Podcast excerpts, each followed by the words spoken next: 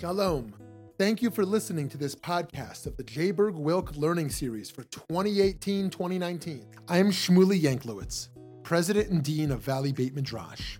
Here at VBM, we strive to bring you only the highest quality of Jewish learning, bringing pluralistic and innovative Jewish programming to the Jewish community that craves substance and insight is our passion, but we cannot do it alone.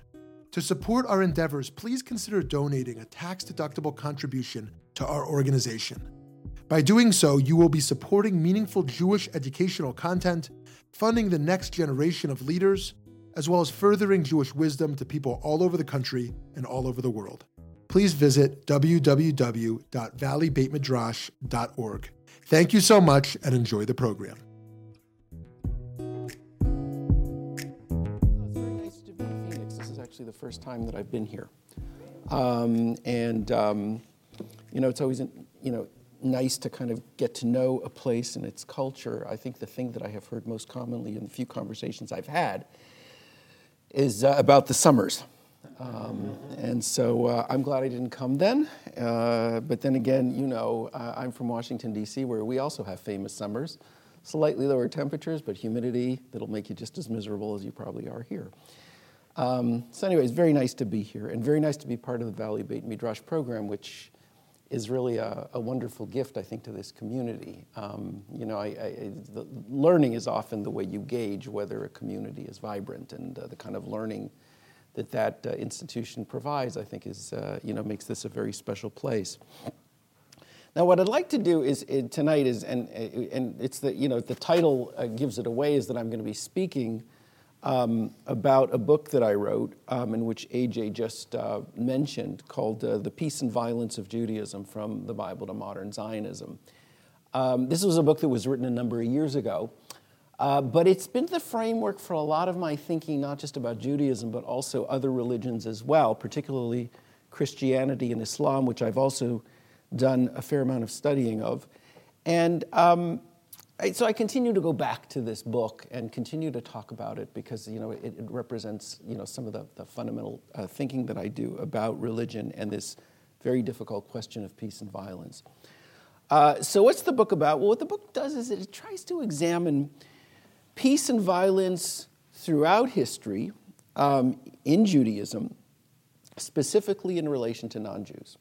And I have to explain, I have to emphasize it's about the relationship with non-Jews, because if you think about it, there are many kinds of violence and peace that you could talk about, many, many types of relationships that you have in the Bible that could be characterized by those words. After all, God is God is violent, right? God's violent towards, not just towards non-Jews, but Jews as well. You have violence towards women, you have violence towards gay people. And these topics are all worth examining, but my interest was specifically in how Jews relate to non-Jews, not because there wasn't anything to talk about with these other issues, but just that's what was the focus here. And the question that it asks is, is the relationship that Jews have to non-Jews throughout history, philosophically, theologically, is it a peaceful one, a warm one, or is it a violent one, a very negative one? Now, what got me interested in writing this topic? I think the first issue is obvious, and that is that we're living in a time where we have a Jewish state. Jews didn't have political power for centuries. They lost it 1,800 years ago with the destruction of the Jewish state by Rome, first century. And so it took 1,800 years for Jews to regain sovereignty and to have a state of their own, and that didn't happen until 1948. And of course, I think, we'll all agree it's been a wonderful thing for Jews in many respects, but it's also brought with it a lot of responsibility and a lot of dilemmas, specifically on the issues that are at hand tonight, because Jews now have an army in which they can use violence to hurt others, and so that requires us to think about this issue. So even though my book deals with the issue of peace and violence throughout Jewish history, I'm particularly interested in this topic because of how important it is to contemporary Jews in light of the creation of the State of Israel. So that was one reason I decided to do this project. A second reason has to do with the state of the world in general.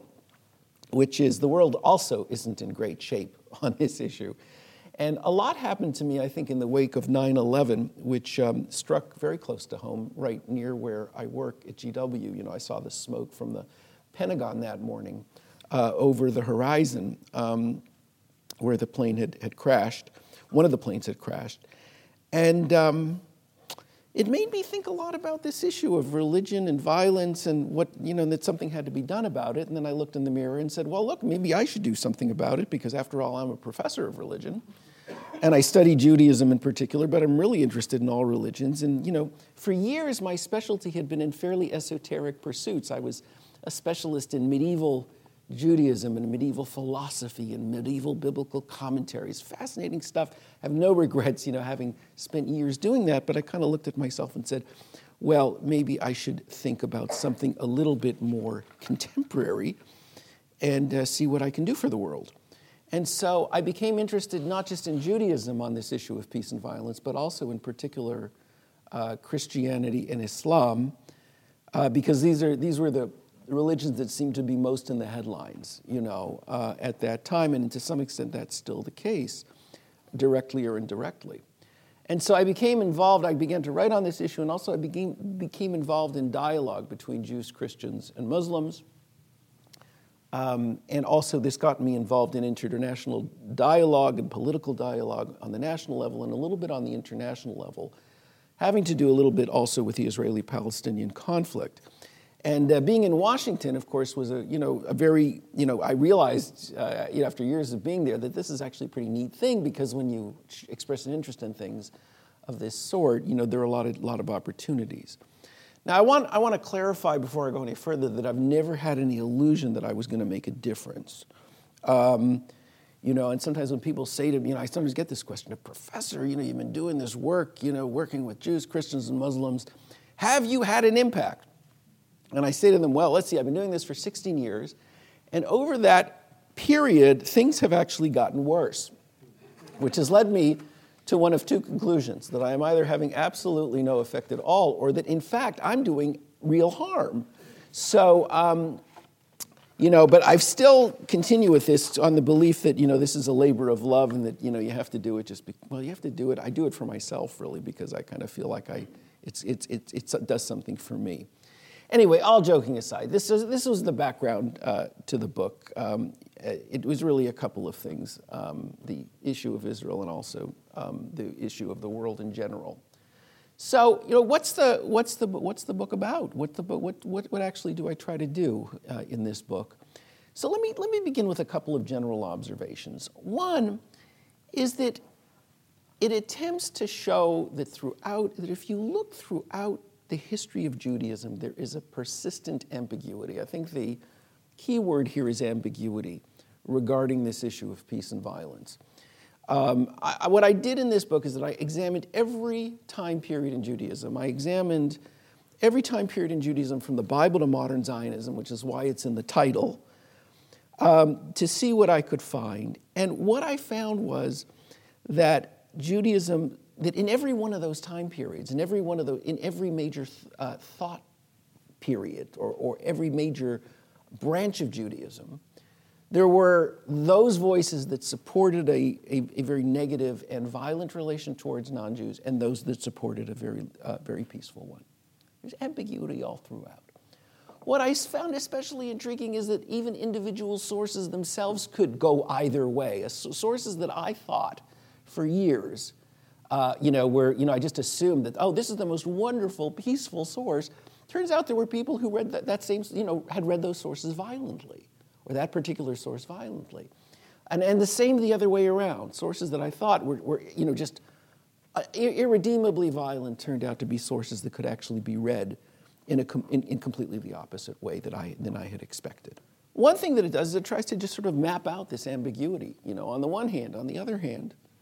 But also, I was asking myself all the way along in this study, and I continue to ask myself, why is there this ambiguity? Can I come up with rules of interpretation, general principles that explain, you know, on a kind of more on a meta level, why this is happening? Why are the texts ambiguous? And of course, the most obvious reason is that, well, you have different interpreters, and you have Jews, right? Two Jews, three opinions. So you're going to have a lot of different opinions on the same sources. But I also found there was a lot else going on, and I'll talk about a little bit about it later. For instance, very interesting things having to do with historical context, so how Jews reacted to their historical environment, and whether, and how that played into this whole question of why they would think badly or violently about non-Jews and how they might think peacefully towards them.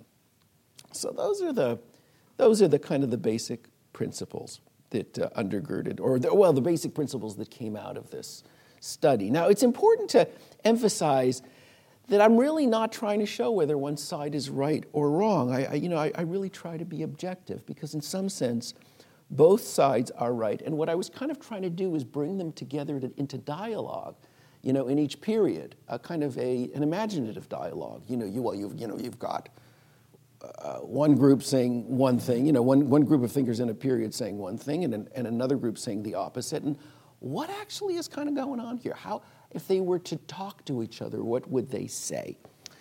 Now, this, and in fact, the very structure of the book was designed to bring out these two voices, because I examined several thought worlds, or several periods in Jewish history. I say thought worlds because I'm really interested not just in periods, but in actual periods of theology. So there's the Bible, right? These are the chapters. The Bible, the Rabbinic Judaism, the rabbis, medieval philosophy, Kabbalah, and then, of course, the modern period, in particular, modern Zionism. I did a chapter on each of these major chunks of the Jewish tradition throughout history.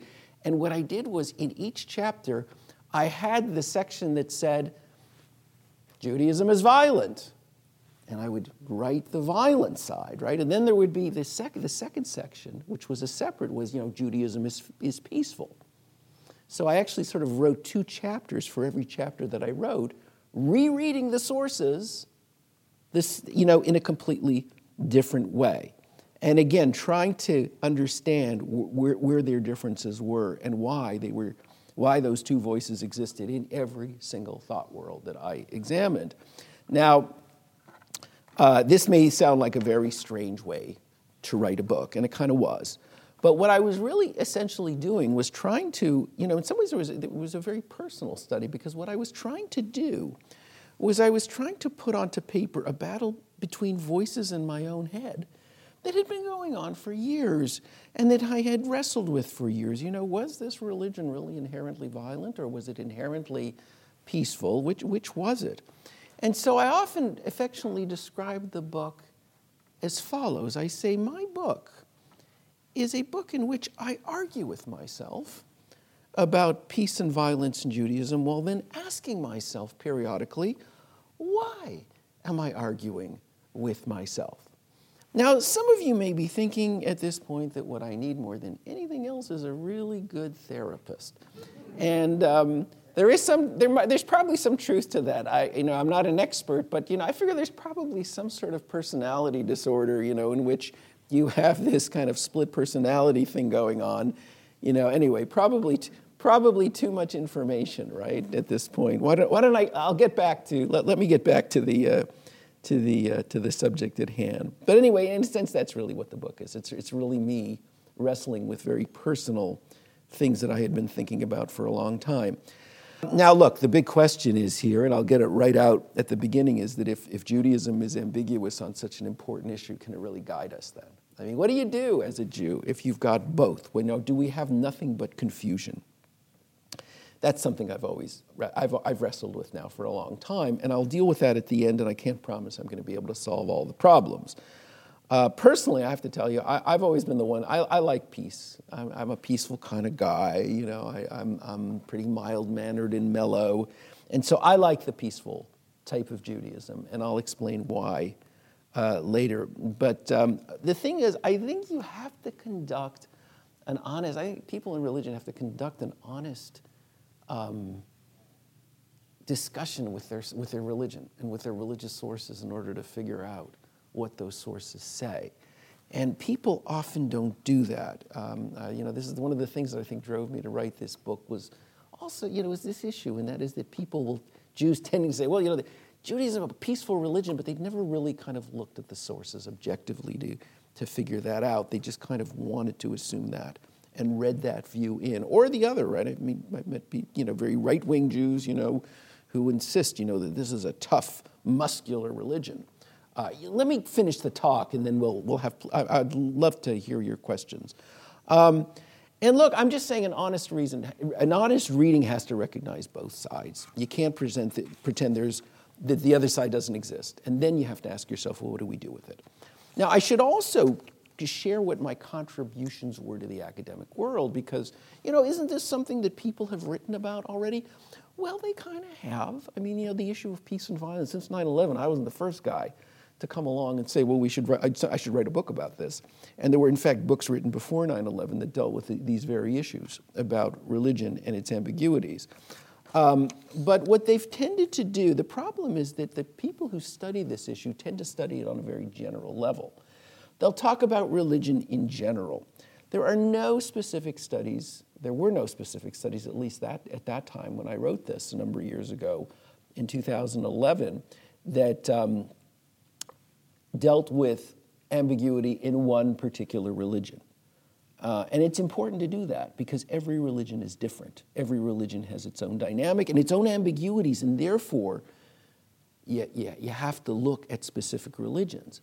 But scholars have generally been very reluctant to do this, and it's because these issues are very highly charged. And so here's what you often get when a scholar writes about a particular religion on this issue of peace and violence. You often get very strong apologetic analyses of that particular religion, very positive analyses, because why? Because most people who write about specific religions adhere to that religion. I'm a Jewish scholar, I write about Judaism. My Christian colleagues at GW write about Christianity. My Muslim colleagues write about Islam and so forth. So generally, it's very hard for people to look at the violent side of their own religion in the academic world. This is what I constantly find. You can't easily have a dialogue with them about this. And so, and then, of course, you have the extreme on the other side. The people who write about religion and this issue will sometimes make scathing attacks. Like, and there are books about how Islam is only violent.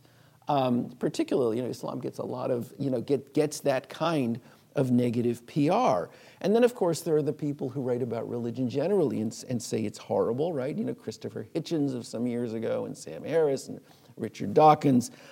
They write scathing attacks on religion. So you see, my contribution was really on two levels. First of all, dealing with ambiguity in one religious tradition, not just sort of very generally, but actually looking in deeply into one religion for this purpose. And also, and acknowledging both sides. And you see, my hope was that when I wrote this book, that other scholars and other religious traditions would do the same. Maybe no surprise, there have been no takers. So, which is somewhat disappointing to me, but maybe sometime soon. All right, so these are the general principles. And now what I'd like to do is take a look at some of the specifics of the book. Can't talk about the whole project. So my plan is to highlight important features. And to do that, I'd like to focus on what I think are really two key chapters here. One is on rabbinic Judaism, the Judaism of the rabbis, the world of the Talmud, and the other is on Zionism. And I think that's the best I can do within the time I've been given. So let's begin. I'd like to talk about this phenomenon which we call rabbinic Judaism. Now, I never know. I mean, that's a term that's actually used mostly by academics, and it doesn't really make its way too much into the popular world. It's the rabbinic Judaism is the Judaism of the rabbis, and it's a Judaism that didn't exist for the first 1,000 years of Judaism. The Bible, and then the rabbis come along really around the time when the temple is destroyed, the Jewish state is destroyed by Rome in the 1st century, which is something I mentioned earlier. This is around the time that the Hebrew Bible comes into its in final form, and so you have this transition from the Hebrew Bible to the rabbis as leaders of the Jewish people. And the central text that they produce is of course, the Talmud. which is this voluminous work which is a compilation of discussions about Jewish law and becomes really the core of Judaism, up to, and I would say even including the modern period. Most of the Judaism that we practice today is based either on the Bible or on Rabbinic Judaism, or maybe more accurately on the Hebrew Bible as filtered through Rabbinic Judaism. That's the case even, for very liberal branches of Judaism. The rabbis kind of are the key here of classical for classical Judaism. Now you may wonder, why don't I talk about the Hebrew Bible? Everybody knows the Bible, but and in fact, the first chapter in the book is on the Bible. But I like to talk about the rabbis because, again, they're the ones that gave shape to Judaism, and they're critical in understanding this whole issue. Judaism, as I said, really is the Old Testament as interpreted by the rabbis, at least up to the modern period, and then you have the modern branches of Judaism that sort of do different things with that foundation. But everybody, all the branches of Judaism today are trying to figure out how to interpret the Bible and the rabbis. So let's play this game, right? Let's have the two voices in my head. Let's play the peace game. Let's start with the idea that Rabbinic Judaism, the Judaism of the rabbis, is a very peaceful kind of Judaism. And that's not hard to argue. And in fact, most scholars who argue about whether the rabbis are peaceful or violent will definitely, they almost always take the side that the rabbis were peaceful Jews.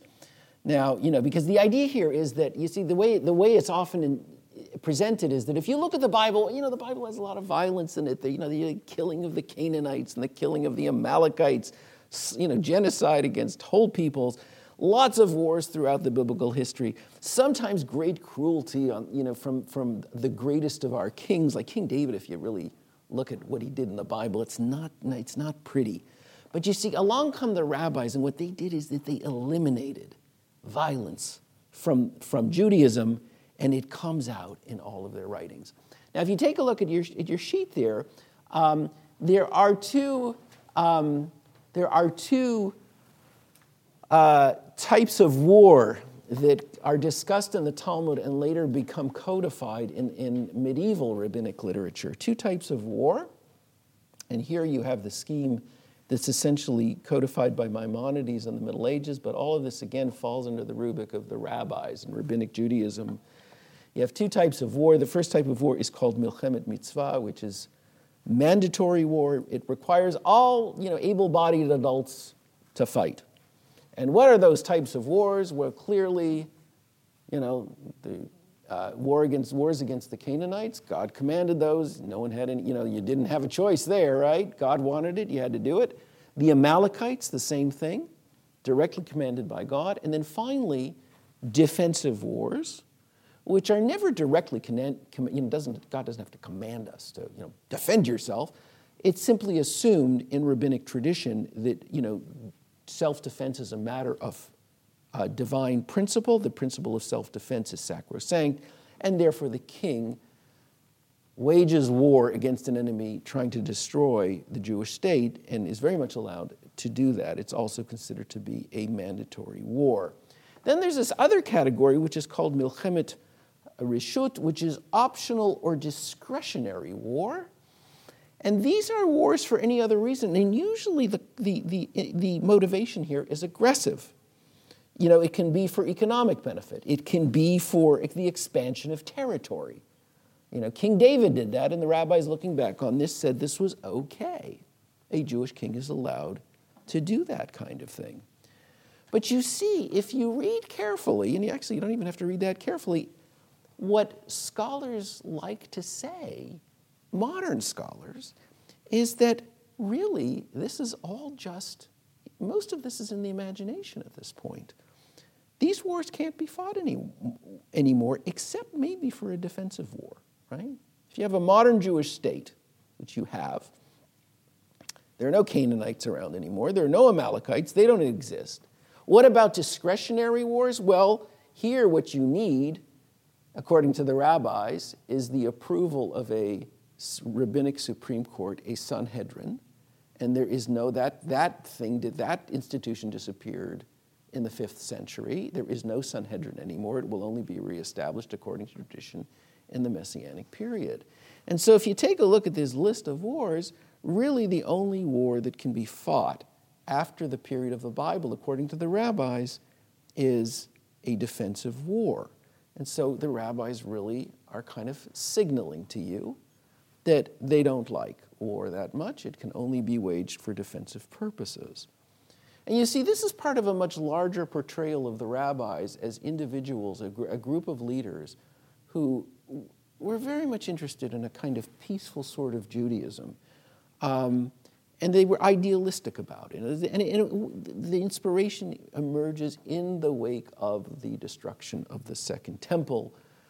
Once the temple is destroyed, the rabbis look around this destruction. By the end, it wasn't just the temple. The whole state is lying in ruins. Hundreds of thousands of Jews have been killed.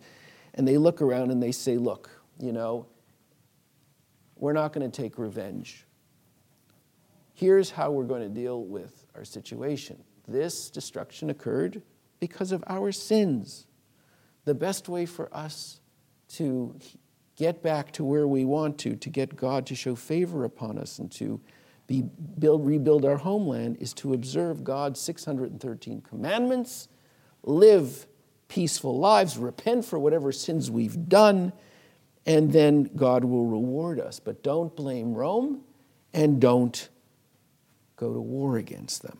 You see, and of course, ultimately, the ultimate goal is the Messianic period. If we're obedient to God, then everything will be fine. God will send his Messiah. The state will be rebuilt. The temple will be rebuilt. So modern scholars tend to read the rabbis basically as semi-pacifists. Not hardcore pacifists, but semi-pacifists. The way you deal with the world is by observing the commandments. You don't try to seize the land again through violence. All right, what's wrong with this reading? Well, I looked at the sources and said, there's another way to look at this. And that there's what I would call a violent reading of the rabbis.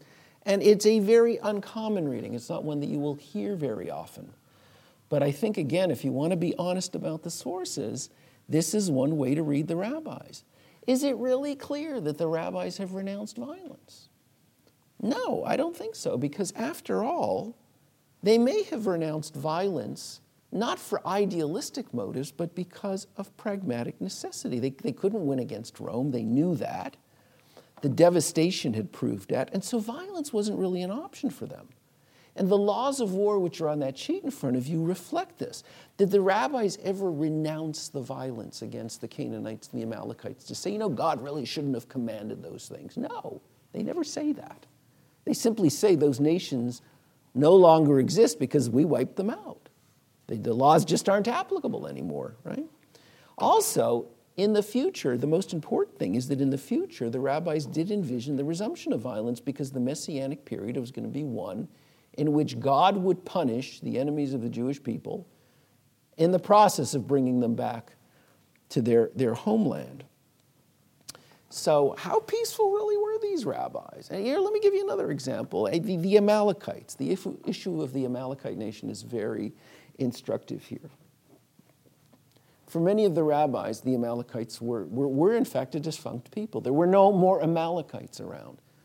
But you can't leave it at that. You can't just be satisfied with that idea, because in fact the rabbis and Jews ever since there were Amalekites have used the image of Amalek to refer to their enemies. Amalek becomes the eternal enemy of the Jewish people in every period. So no, there weren't any Amalekites of the kind that existed in the Bible, but the rabbis identify the Amalekites. They identify Amalekites in their own period, in the Roman army, in the Roman Empire.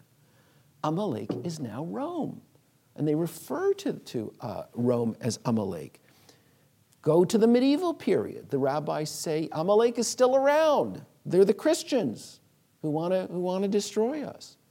In the 20th century, who was Amalek? It was Hitler and the Nazis. And they're very, very serious discussions among some of the rabbis about that identification. And of course, in Israel today, who is Amalek? Amalek is, for a lot of right-wing Israelis, is the Palestinians. Hi, this is Shmuley Yanklowitz. I hope you've been enjoying and learning something new from this podcast. If you have a moment, please consider making a contribution at www.valleybeitmidrash.org. Thank you so much, and now back to the learning. So, the image of Amalek became very flexible, very malleable, and Amalek isn't necessarily defunct. Its image has been attached to every enemy. And notice how serious this is. If you really take the Jewish tradition seriously, and literally, which some Jews do, the fact that Amalek, you identify as a people as Amalek, meaning you are pronouncing genocide upon them. That's really what you're doing. So it's a very, very serious issue. Now again, so which reading is right? Will the true rabbis please stand up? And the answer really is both. There is ambiguity here. All right, let's now move on to the second topic that I want to deal with, which is Zionism. Now Zionism is interesting and complicated because it absorbed all of the thinking that came before it. Zionism is the product of 3,000 years of Jewish history, from the Bible all the way up to the 20th century. Even secular Zionism is, in many respects, the product of 2,000 years of Jewish tradition.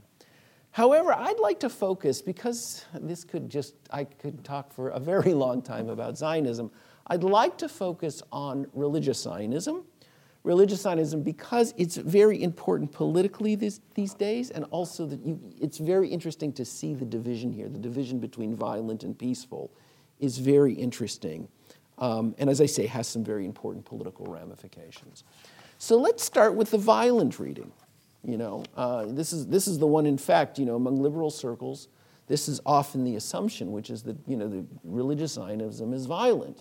The settler movement in Israel, the people who have the greatest, the strongest nationalism these days tend to be religious Zionists. And you could argue, of course, that it's inherently violent because of this wedding of this bringing together of religion and nationalism. That's the way it's often perceived. Now, in fact, there is some truth to this portrayal. And I need to give you a little bit of background here. Religious Zionism starts really with the beginnings of Zionism, but the most important figure in Zionism that brings together or begins to think about a Jewish state and the violent potentialities here is Rabbi Abraham Isaac Kook, Rav Kook. He's the chief rabbi of what was then Palestine before the creation of the State of Israel. He never lived to see the State of Israel created. He died in 1935. Wrote a large body of writings in which he argued passionately that the Jewish state was the beginning of the Messianic redemption. That was really his major contribution. It had an enormous impact on later generations. And this view, in fact, is, when you think about it, where did this come from? Well, there are, in fact, rabbinic sources among the rabbis in rabbinic writings that talk about the Messianic period as being something that doesn't just come suddenly, but actually kind of evolves gradually through the course of natural events and natural political events. And Rabbi Kook took this very seriously and said, aha, the Zionist movement is the beginning of the Messianic redemption. It's that natural process that the sources were talking about. It was really his son, however, that really made this a powerful movement. This is Rabbi Tzvi Yehuda Kook. By the way, I've written down the names on your sheet, the ones that are not easy to just spell out loud. I figured I would just give them to you on a sheet. Rabbi Tzvi Yehuda Kook died in 1982. Also believed that the State of Israel was the beginning of the Messianic redemption, but the difference here was that he lived when the state was created. And so when it was created, he told everybody, told the followers of his father, the Messianic vision has now taken the next step. We have a state, and the state is holy. We have an army, and the army is holy. And of course, the inevitable thing was that the wars that that army wages are also holy. So, right? Now, of course, he understood that the state was secular, but secular Israelis, according to him, were simply doing God's work without knowing it. And eventually, he said, they will come around to the truth. It's just a matter of time before those secular Israelis recognize that, in fact, this is the beginning of the Messianic redemption, and they will all become Orthodox Jews. Now, the most important thing here, the most consequential part of this was that, according to the younger Kook, Tzvi Yehuda, the Jews had to settle the lands that were promised to Abraham. Those were the lands that would be the lands of the Messianic kingdom. And therefore, when Israel conquered those territories in 1967, almost all of them, most of that, not all of it, but most of that, certainly the West Bank, fell under that category. This is God working through history to bring about the Messianic kingdom. The one thing you could not do was give that land back, because that would be a reversal of God's intentions. And this explains the settlement movement. The settlement movement grew out of this passion for this Messianic vision, and that the lands that were captured, particularly the West Bank, had to be held onto, and they had to be developed, and they had to be part of the future Messianic kingdom. Now, these views also went along with some very negative views about non-Jews. And again, this is primarily the younger Kook, Tzvi Yehuda, who said that it's no surprise that we have enemies, right? It's no surprise that the Arabs hate us, because non-Jews generally are allied with the forces of evil. They're bent on destroying the Jewish people. They tried to do it in the Holocaust. They're attempting now to do it again in order to thwart God's plan. And so for Tzvi Yehuda, Arabs, Nazis, they're kind of all the same thing, right? And it was all this was kind of a non-Jewish conspiracy to thwart God's messianic plan. They represented the forces of evil. Told in this manner, and I haven't told you anything wrong, anything inaccurate, hope not, religious Zionism is violent, inherently violent.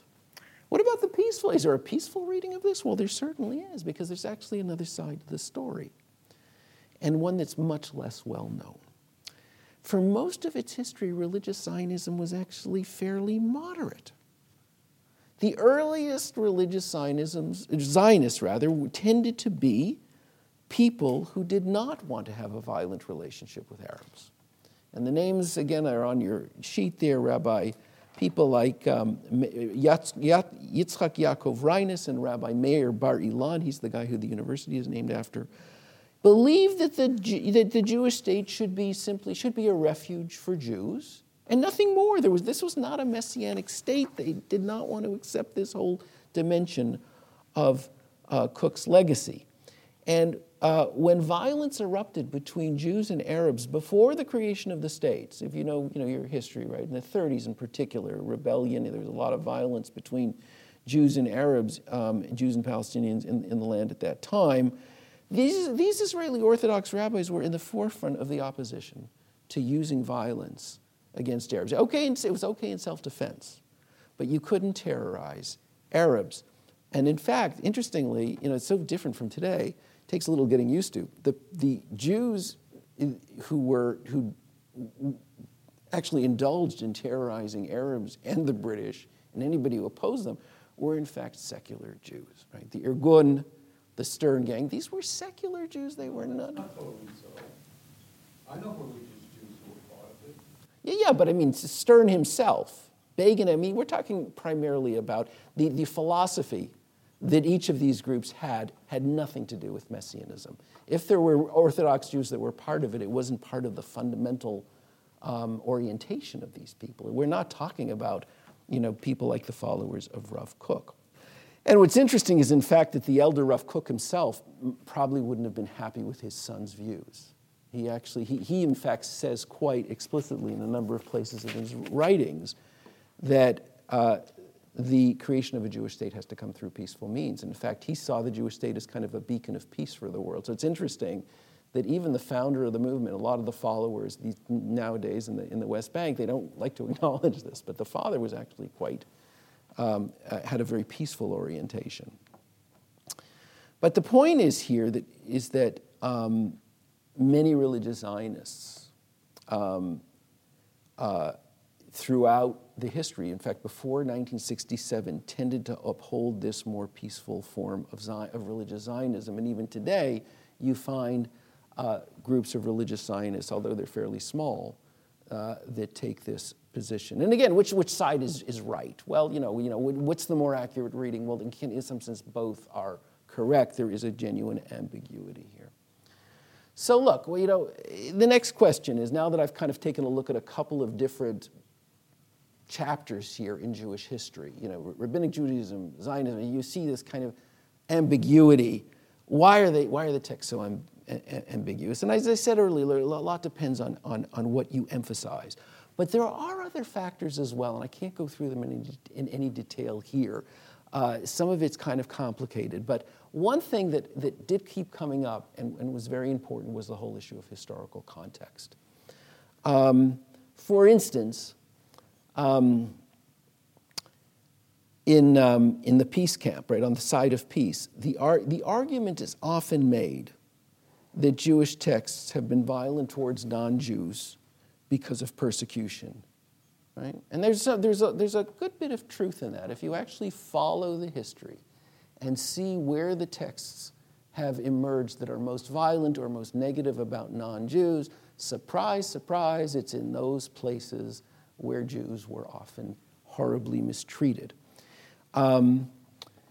And given the fact that persecution goes back all the way, right? I mean, the Bible, you know, people often forget, it's not just about the Holocaust. You know, Jews have had problems really from, my joke always is that things kind of went downhill after the 9th century BCE, you know, with the Assyrian destruction of the northern kingdom. You know, Jews have never had it easy. So is it any surprise that Jews have sometimes come up with violent views? But so the view is here, you see, on this peaceful side,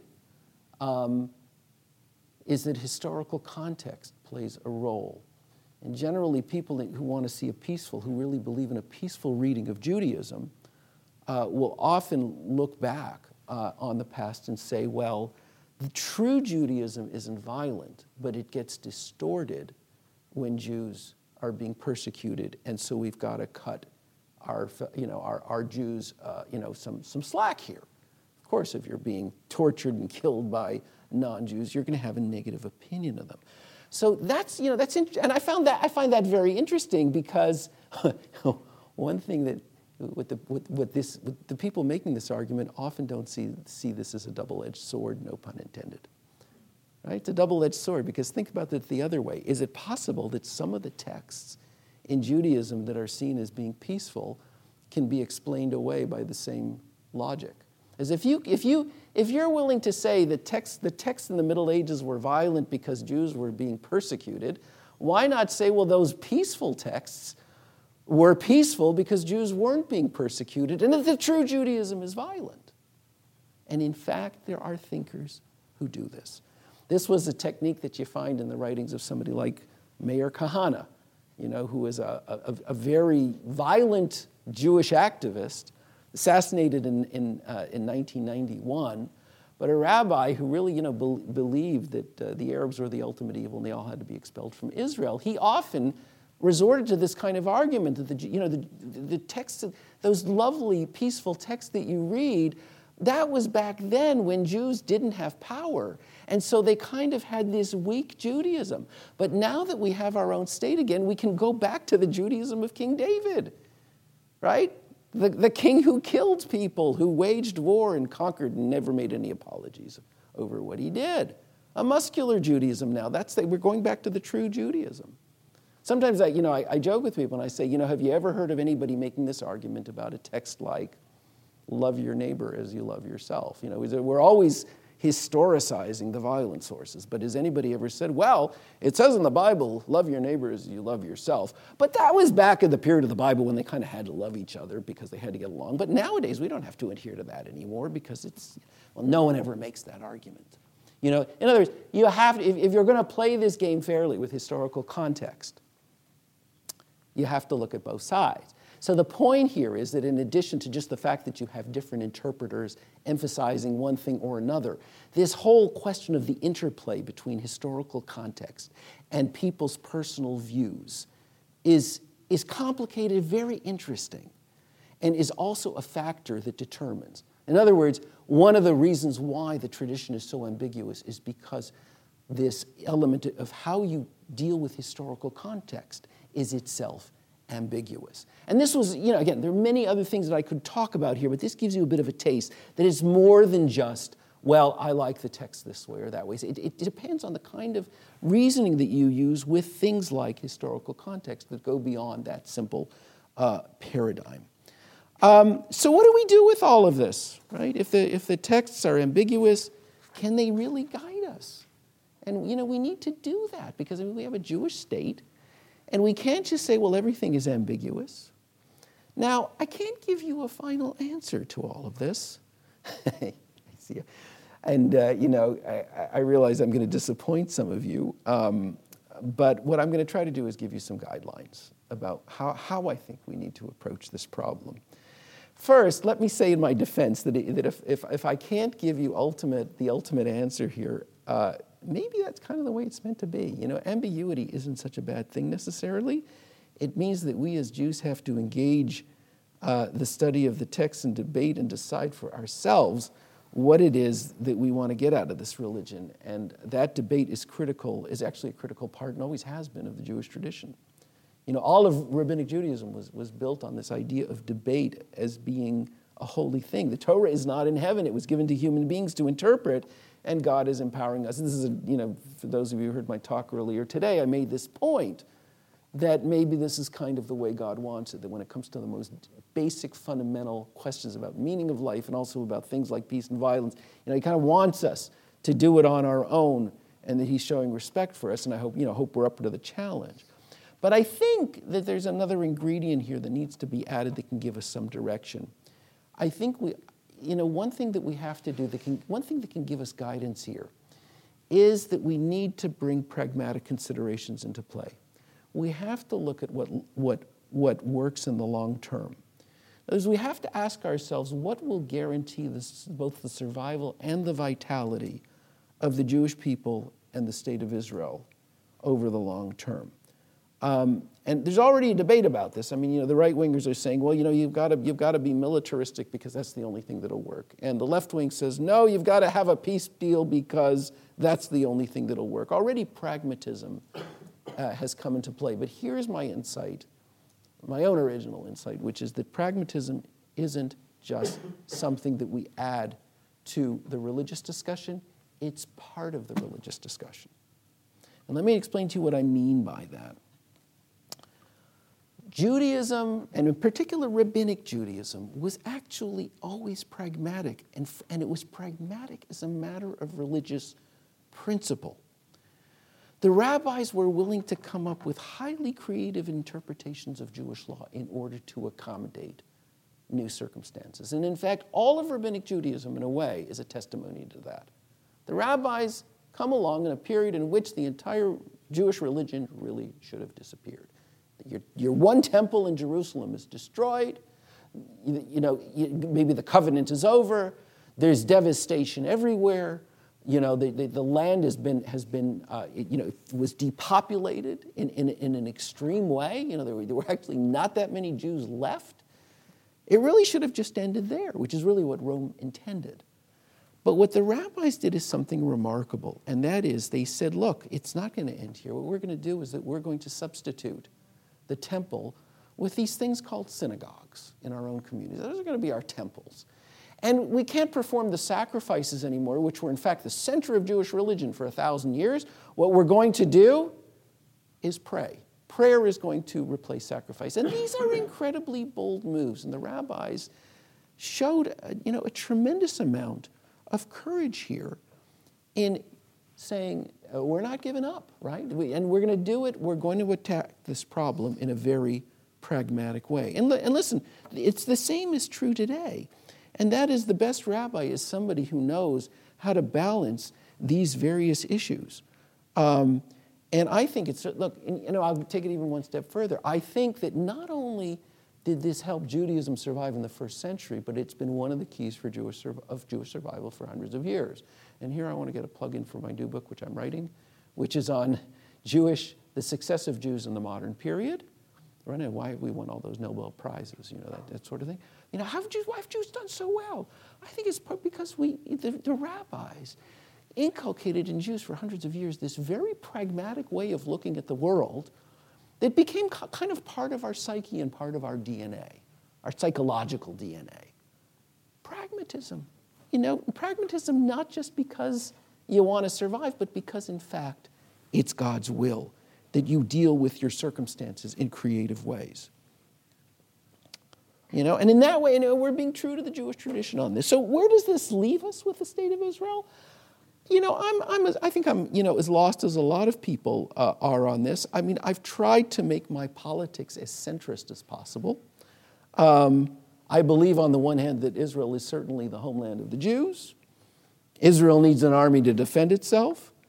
But I also don't think that it's necessarily a good thing to be ruling over millions of Palestinians. So in the past, I've supported a two-state solution. The problem is that, everybody knows there's not much chance of that happening anytime soon because, I'm not sure either side is really ready for it and really wants to give up what's needed.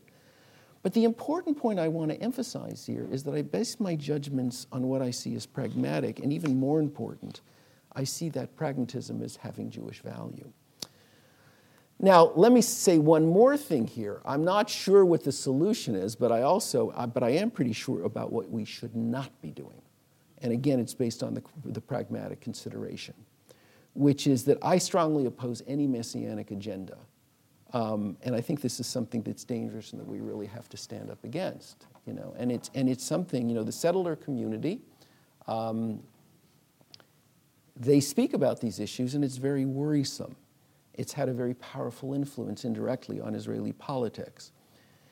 Messianic movements have tended to be very destructive in Jewish history. That could be a separate talk all in itself. And today, Messianic religious Zionism has the potential to be destructive as well.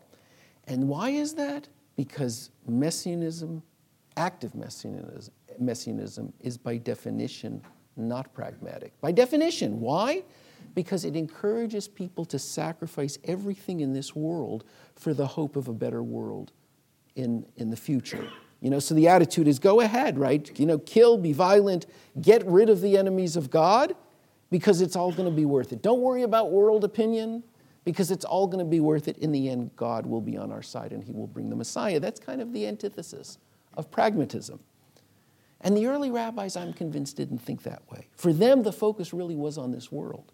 And it was on keeping the commandments. The idea was to worry about the here and now. And for the Messianic period, the rabbis, I think, were kind of very worried about this. They talk about the Messiah, but they do it in very muted terms. And for very good reason. Because they functioned with the belief that the only way Jews were going to make it was not by living in some sort of, this is what the future world is going to be, some sort of imagined future, but to live in the world in the here and now. So I think this is something that we have to be very wary of that is influencing Israeli politics. Now look, undoubtedly some of you are going to disagree with me with one or another point. I'd be shocked if that were not the case. Or maybe you disagree with the whole approach I'm taking, or you may be very frustrated that I didn't say more and give you the answers to all of these questions. But look, I've done my best. What I've presented here is the best I can do in dealing with some of the most complex issues that face the Jewish people today. And all I can do in conclusion is thank you for listening.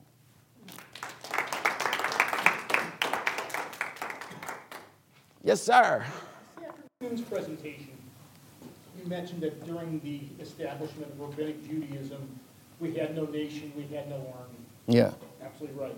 So, wouldn't it have been very easy, therefore, for the rabbis to become passive? Yeah, that's. They have no choice. That's the argument. But that's the point. I mean, the question is, did they become passive out of idealistic motives because they really didn't believe violence was a good thing, or did they do it out of pragmatic necessity? If they do it as idealistically, then the liberal can identify with them. But if they did it only out of pragmatic necessity, you see, the right wing, the militaristic person can look back on them and say, well, of course they didn't. You know, they didn't want to commit suicide by trying to attack Rome again.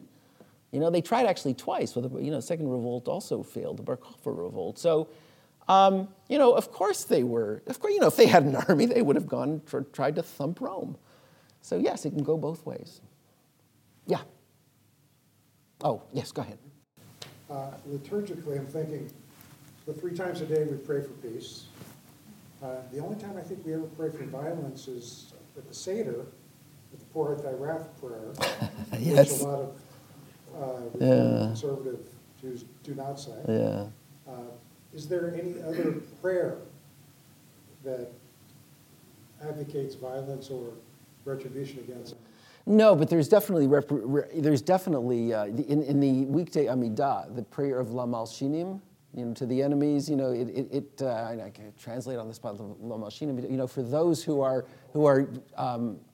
slander, you know, all the wicked. You know, may they be destroyed very soon.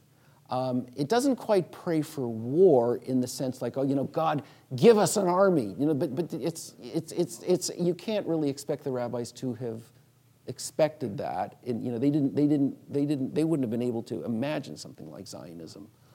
Also, if you look in the, this is just off the top of my head. If you look in the, it's a good question. If you look at the top of, if you look in the liturgy in the Sabbath and festival morning service, there is a psalm that's read that talks about God being, you know, El Nikamot Hashem, El Nikamot Hofia, that God is the God of vengeance. So, you know, there are definitely statements, but it's usually, the violence is usually not of the form, or the prayer for violence is not, let's assemble an army. It's that God, please take care of the bad people. You know. Yes? Just the is the 19th lesson. And it was added after the Jews had been attacked. Yes. But my question before, and still is, why does there have to be a dichotomy, which it is? It's both are there. Why do you have to say that they're pacifistic, they're warriors, they're, you know, I don't see why you have to make a divide. This is the way it is. I don't see, you know, it's going to be people have both, different people have different opinions, and why does it have to be one or the other?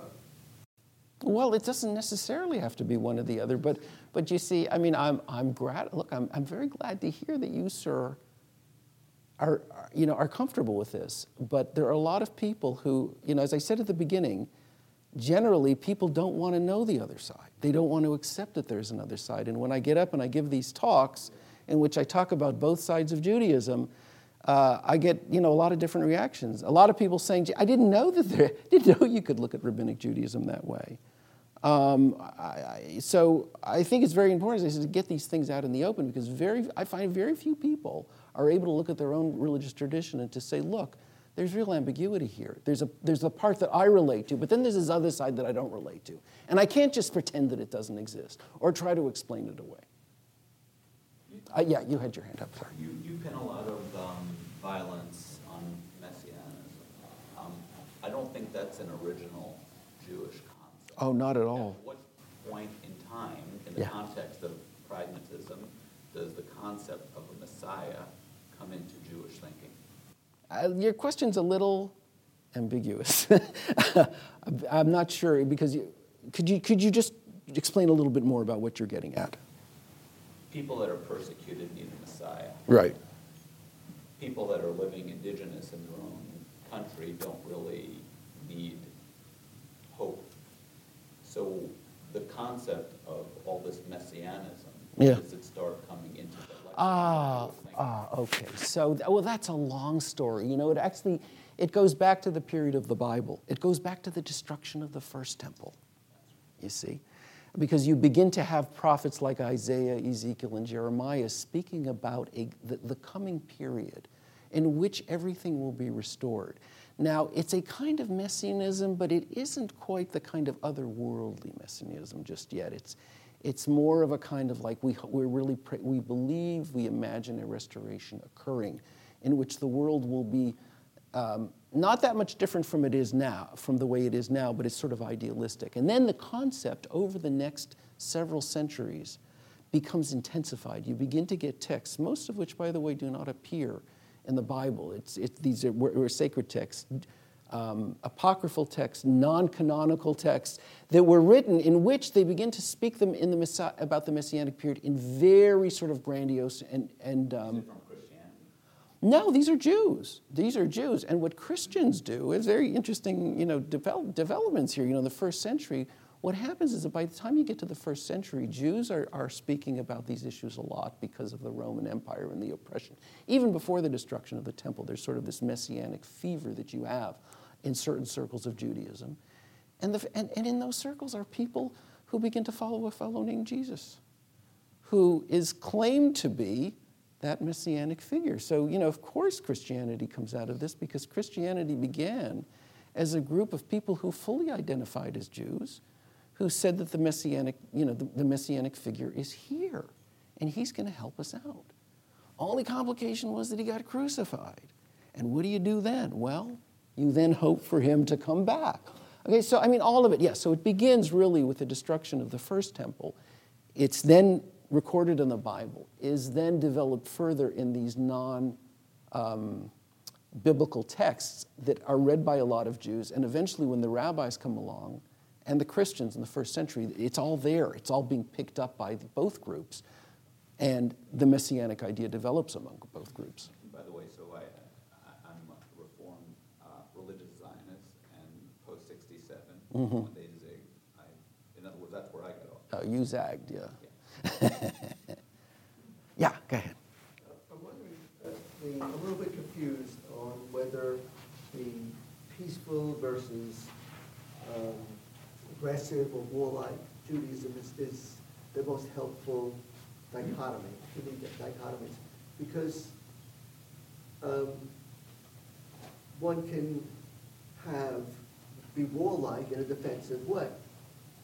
And I'm wondering if the dichotomy between kind of the mandatory and discretionary Judaism might work better in terms of discriminating the different views of Jewish people towards violence and war. Well, it's interesting what you're saying, but you see, I think the dichotomy works as, at least with the example you're bringing up here, which is this issue of war. You have to be violent in order to be defensive. You have to kill people. You have to have an army. You have to do bad things in order to defend yourself. But that's considered to be defensive. When I talk about aggressive war, I'm talking about war, as I say on the sheet, for economic benefit. Economy isn't going very well. We could use a little more land. We really could use some more cattle. And those guys over there, let's go attack them in order to better our economic circumstances. That's aggressive. So your dichotomy really is between mandatory versus discretionary war. Yeah, yeah. That makes sense. Yeah. Do you see the same ambiguities in mainline Christianity and Islam as we see here? Not only do I see those ambiguities, but I teach a whole course on this. I use this. I use this whole model as a way of then opening up the same issues in Christianity and Islam. And eventually, what I did was I put together a course a number of years ago, which is I think maybe my favorite course, and it's very popular at GW. And it's called Peace and Violence in Judaism, Christianity, and Islam. And what I do is that I use this dual reading, for all three religions. And what's interesting is that in some ways, look, the religions are different, all three of those religions, but because they're from the same sort of Abrahamic, because they come from us, you'd be amazed at how similar some of the strategies are, so that, on either side. So, you do the peaceful and violent reading in Islam or in Christianity, and you find yourself, very interestingly, using the same modes of arguments for all three. And yet, of course, the three religions are not the same. And there are some areas, there's some things that Muslims and Christians do that Jews don't do, and they're all a little bit different. And that's what the course is about. Maybe that'll be the next book project. No, in fact, it's just as ambiguous. And you know why? And in a way, it kind of has to be. And this is one of the things that I bring home to my students, which is that when you have a religious tradition that evolves over a period of a couple of thousand years, you can't have clarity on some of these issues because you're talking about millions and millions of people who produced thousands of interpreters. How can it possibly, you know, this is why it drives me crazy when somebody says, well, you know, Islam is a violent religion or Judaism is a peaceful religion. I'll say, gee, you know, is it really that simple when you have a tradition that's been, you know, around for 2,000 years and you've got thousands of people writing books that everybody's going to just have the same view on something that important? It just doesn't work that way. Yeah? I would say that the Jews had their Messiah by going back to Israel after the Babylonian exile. And so we expect it to happen again. If that, had we not been redeemed, as it were, to go back to Israel, we wouldn't be here now. The Jews would have assimilated totally. And yeah. Yeah, I often point that out in my classes when I, you know, go through the history to say, well, here are all the times when really it all should have ended. It really should have ended in Babylon, but it didn't. I mean, you know, we went back. And in fact, we know what you're saying is very interesting because, and I think it might even come out in a couple of places in my book, that when the rabbis began to think about messianism, they actually modeled it on. They don't do it explicitly, but you can see that what they're thinking is, their thought process is modeled or is predicated on this idea that history will repeat itself. So, you know, and I'll give you a very interesting, you know, just a kind of what I think I guess is the key example of this, which is that 70 years after the destruction of the first temple, about 65, 70 years later, the Bar Kokhba revolt breaks out, and that is and where the Jews again try to throw off. I'm just very tired. Still on East Coast time. So yes, when the second temple is destroyed, it's about 70 years later that the Jews go to war again with the Bar Kokhba revolt, which is really a suicidal adventure based on a messianic figure. The idea was that Bar Kokhba was bad for the Jews, what? You say messianism is bad for the Jews. Yeah. Well, it certainly was. Look, it certainly was in this instance, right? Because the Bar Kokhba revolt is crushed, and Jews are, it's like when the Romans are not just mad; they're really, really mad, you know, because this keeps happening. And there's, you know, there are scholars who have guessed, even though there's no explicit proof of this, that the reason why the Bar Kokhba revolt occurred about 70 years afterwards was because that was the period of time that had elapsed between the destruction of the first temple and the rebuilding of the second temple. So the Jews were saying, it's time, right? And as history is going to repeat itself, but we don't see anything happening here.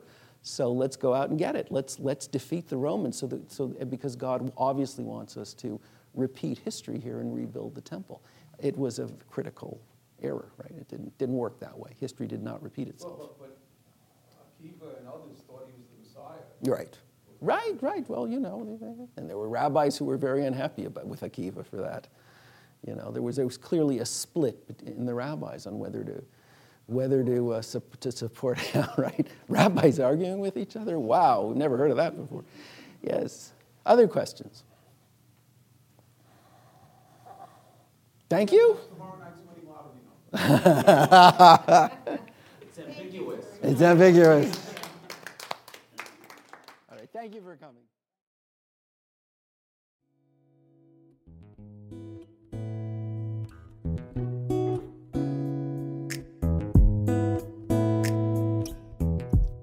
Hi, this is Shmuley Yanklowitz. I hope you enjoyed listening to this fascinating lecture. At VBM, we strive to bring you only the best in Jewish educational programming. To do this, we host a wide variety of events throughout our learning season, including panels, classes, and lectures, like the one you just listened to. Please consider going to www.valleybeitmidrash.org and donating to VBM to support meaningful Jewish education in the greater Phoenix Jewish community, indeed all around the country and the world. Thank you so much for listening.